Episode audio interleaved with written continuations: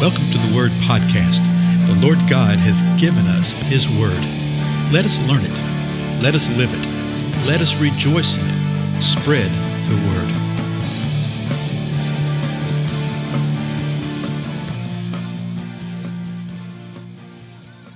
Blessings, everyone. This is Dale. Thank you so much for joining with me on today's podcast. Uh, thank you for being a little forbearing with me. We have been looking for a number, number, number of episodes of the sign of the coming again of the Lord Jesus Christ. When will these things occur? What will happen? What will be the sign of the end of the age? That's what the disciples are asking and we were actually in the midst of looking at the trumpets, uh, the bowls, and that kind of stuff. Uh, but I had a subject that popped up in, in, recent days, really this week, and I thought I want to spend a little time on this. And as is often the case, it winds up being longer than you think it will be, right? So we're looking at one simple thing, and it's the idea of Godhead. Godhead, the triune nature of God. That I'll agree that the triune nature of God is not a small matter and it's something that man has been looking at uh, for millennia now. But it's something well worth it, and we need to know what the truth is in this. So we're just looking at the scripture passages, and we've looked at Acts 17, where Paul uh, started to explain some of the elements of the Lord. He didn't use the word Godhead in that passage, I don't believe, but uh, maybe he did. I don't remember off the top of my head. But there's three, or four places in the King James Bible that does use that phrase Godhead. The modern translations don't use that word. And I think that is to our detriment. It is our loss because it is the word that describes that wondrous covenant and union, a mysterious covenant and union of God. God as one, God as Father, Son, and Spirit, but the three one. We saw in First John chapter 5 in the King James Version, it says the three are one. In the modern translations, they drop that entire seventh verse out. Okay, and there's reasons for that, which we're not going to get into right now. Where I'm going today, though, is Romans, uh, the first chapter of Romans, and it's actually the 20th verse of the first chapter of Romans that speaks about the Godhead. And so, what I'm going to do is I'm going to read just that 20th verse, and then I'm going to stop, and we're going to back up to the first verse because I think it's really important, and it may take us two or three episodes to get back to the 20th verse for us to set the context for this. Because here's what Romans 1, verse 20 says For the invisible things of Him, and that's speaking of the, the Lord Himself, Father, the invisible things of Him from the creation of the world are clearly seen, being understood by the things that are made, even His eternal power and Godhead, so that they are without excuse. And literally at the end of that verse right there, we're still in mid sentence. It goes on for another uh, verse to finish the sentence out. And but you see the word Godhead there. Uh, the newer translations will say divine nature. Well, again, that's okay if you know what's being spoken about there, but quite often people don't. So let's go back to the first verse, okay, of Romans 1. Paul is writing to the church in Rome, and he'd never met these folks before. He really did want to meet them. As a matter of fact, he's about to say something about that.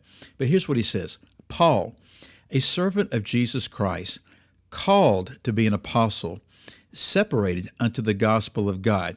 Then verse 2 is actually in parentheses, so it's a little parenthetical statement that Paul makes, uh, which he had promised afore by his prophets in the Holy Scripture.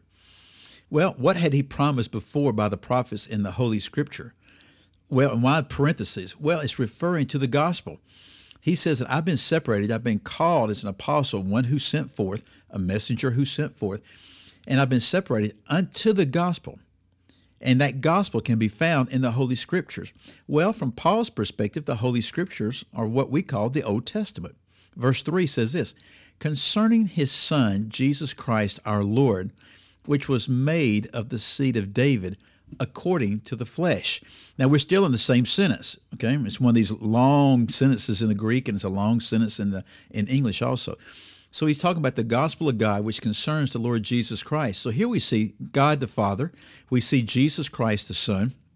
We see that Jesus is the seed of David according to the flesh, as was prophesied. Now, verse 4 and declared to be the Son of God with power. Okay? He was declared to be the Son of God with power according to the Spirit of holiness by the resurrection from the dead. So there you have the Spirit of holiness, which uh, some believe is the Holy Spirit, some believe it's not. I think it is the Holy Spirit. So you have Father, you have Son, you have the Holy Spirit. He was declared to be the Son of God with power because he was resurrected from the dead. So you see, Paul is addressing from the very beginning of his letter the presentation of what the gospel is that you have Father, you have Son, you have Spirit, that the Son was resurrected from the dead, that he came in the flesh, he was of the seed of David, as was prophesied. It continues, same sentence, verse 5 by whom we have received grace and apostleship for obedience to the faith among all nations for his name, among whom are ye also called of Jesus Christ. To all that be in Rome, beloved of God, called to be saints, grace to you and peace from God our Father and the Lord Jesus Christ. So the first sentence of the letter is seven verses long in the way that we've done the versification of it. And he's proclaiming to them the gospel message. And you see within that gospel message God, Father, God the Son, and God the Spirit. So, this concept of Godhead, you see it all the way through the scripture. The concept of Trinity, which is what we call it today, you see it all the way through the scripture. Though it may not be uh, spoken of in that way, it's just taken it. This is the nature of God. Uh, let me read uh, three more verses right here, and then our time will be up. Verse 8 of Romans 1. Paul says this First, I thank my God through Jesus Christ for you all, that your faith is spoken of throughout the world. now, did the whole world know of their faith? Did the people over in China know their faith? You know, sometimes people get a little snarky about that type of thing. Is this Paul uh, experiencing a little bit of ministerial hyperbole right here? No, what he's saying is that within our world, within the Mediterranean bases, within our circle of influence, within our oikos right here, we have heard about your faith and it's being spoken of. Verse 9 he says, For God is my witness, whom I serve with my spirit in the gospel of his Son, that without ceasing I make mention of you in my prayers, making request, if by any means, now at length, I may have a prosperous journey by the will of God to come unto you. It was really Paul's desire to go and visit the church in Rome. And he mentions it here. He said, I'm using God as my testimony, the Spirit is my testimony, that I mention you all the time in my prayers, and I make requests by any means, at whatever length it might be, that I can have a prosperous journey. In other words, I'd be able to make it there by the will of God, that I would be able to come and visit you. Little did he know how that would actually come to fruition.